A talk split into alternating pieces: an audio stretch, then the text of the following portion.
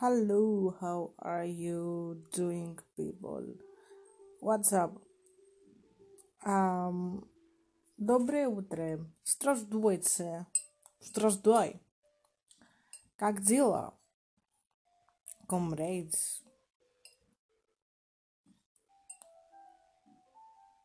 Today's uh, soundtrack is um, Bach Goldberg Variations,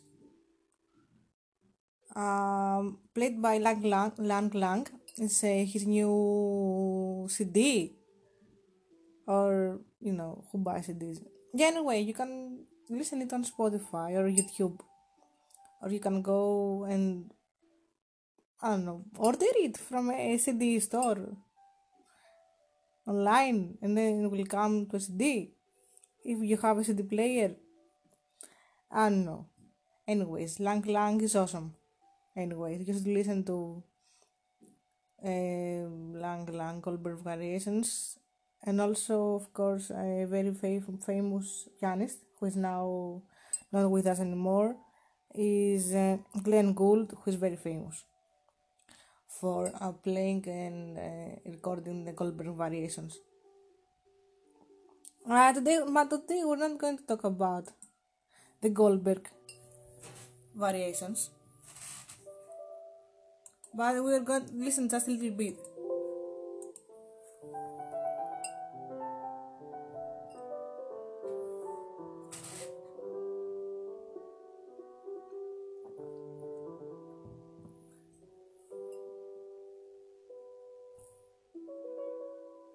Well, it's very nice.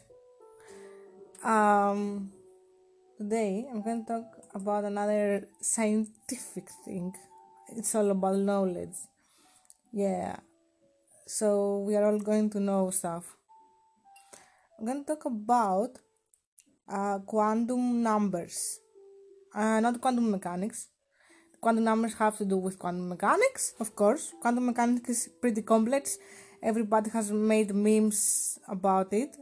Everybody talks about how complex quantum mechanics is. Um, there is also a theory about how quantum mechanics um, kind of can explain how we live in a matrix with the positions of some uh, particles. Uh, it's very interesting. There is a video about it. Uh, you can watch. But today we're not going to go so deep because it is not our field. Okay, quantum mechanics is like Einstein and uh, you know uh, Higgs and uh, other very very very big uh, scientists uh, field. Today I'm going to talk about um, quantum numbers that you might need uh, to study chemistry or biology. Uh, okay, chemistry. It's a part of an organ, organ, an organ general chemistry. So if you are in school or university, you might have um, general chemistry and you might have quantum numbers. Uh, to study in the uh, in the ele- in the elements uh, field, you know, that Mendeleev um, made uh, the the the form we have today. There were many other forms of the elements uh, table. It was like one that was circular and other stuff that you know they have so much they had so much imagination these people. But then when the Mendeleev came and said you know we're going to do it simple rounds okay people. We're going to form a table of elements that everyone can uh, read.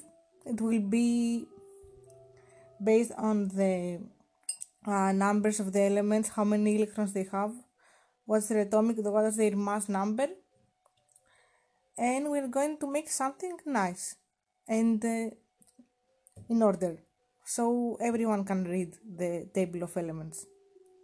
So after that i'm going to talk about now it's time to say what are the atomic num quantum uh, numbers. So um in every um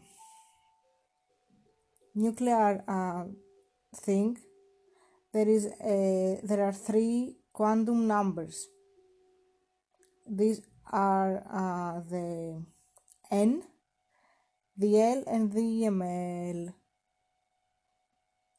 And these numbers are not, of course, uh, the one said, you know, we're going to have, uh, you know, one day three quantum numbers because that's how it does. No, these numbers are a part of the solution of um, Schrödinger's equation, uh, which is a very um, complex uh, equation. And if you solve it, uh, you have the answers for the um, quantum numbers of the most uh, simple element in the field, uh, in the table of elements, which is the hydrogen, which is the proto- pro- which is the main example or pro- prototype for other um, elements, the hydrogen. And um these uh, numbers, the quantum numbers, are relative to very, very important characteristics of an electron. And they can also be used in other uh, electronic electron uh, multi-electronic uh, atoms or ions. Not just uh, in you know elements and stuff. So let's go first talk about the main quantum number n. This uh, main quantum number takes values that are 1 2 3 to n. It doesn't take um not like half values or negative values. It takes integer values integer only. So as the main quantum number is bigger so is big the energy of the of the orbital and the length of the orbital and also as big as the, is the quantum number so small is the attraction between the cloud of electrons and the nucleus. And we have the second or azimuthal quantum number which is L. This one takes also integer values. 0 1 2 to n minus 1 so um quantum number minus 1 values. This uh, one this uh, the azimuthal quantum number is relative to the powers of the electron of the electron clouds. And this is why this number is very significant for the form of the um, electron clouds. It's also very relative to the energy of the orbital to multi-electronal polyelectronal atoms or ions. So as big is the quantum number L, that big is the energy of the orbital. And uh, we have a symbol for the orbitals. And if the value of L is 1, the orbital is called S. If it is oh no last wrong sorry sorry sorry. If the if sorry. If the value of the quantum number L is 0 the orbital is symbolized as S. If it is 1 is P. 2 D. 3 F. 4 G. And uh, if in front of the letter SPD uh, there is a number, then this number is uh, the first quantum number n. So you have 2d. 2 is the main quantum number, and d is the L, the azimuthal quantum number. So we have the magnetic magnetic quantum number ml or um, third third quantum number. This one takes negative. Values minus L 0 plus L. This one is relative to the magnetic field due to the or to the moving of electrons in the nucleus and it's also very very relative to the um, direction of the orbital. And it goes like all of the orbitals with the same main quantum numbers are called a, a cell you know a cell the total number of uh, all the orbitals which have the same main quantum number n and the same um, azimuthal quantum number L, N and L, it's called a hypocell. Every hypocell is uh, being uh, has a a letter and a number every hypocell. So um, the orbitals and the quantum numbers have very very specific uh, values that they can take and uh, if you put other values or numbers you might not get an electron or something else you know.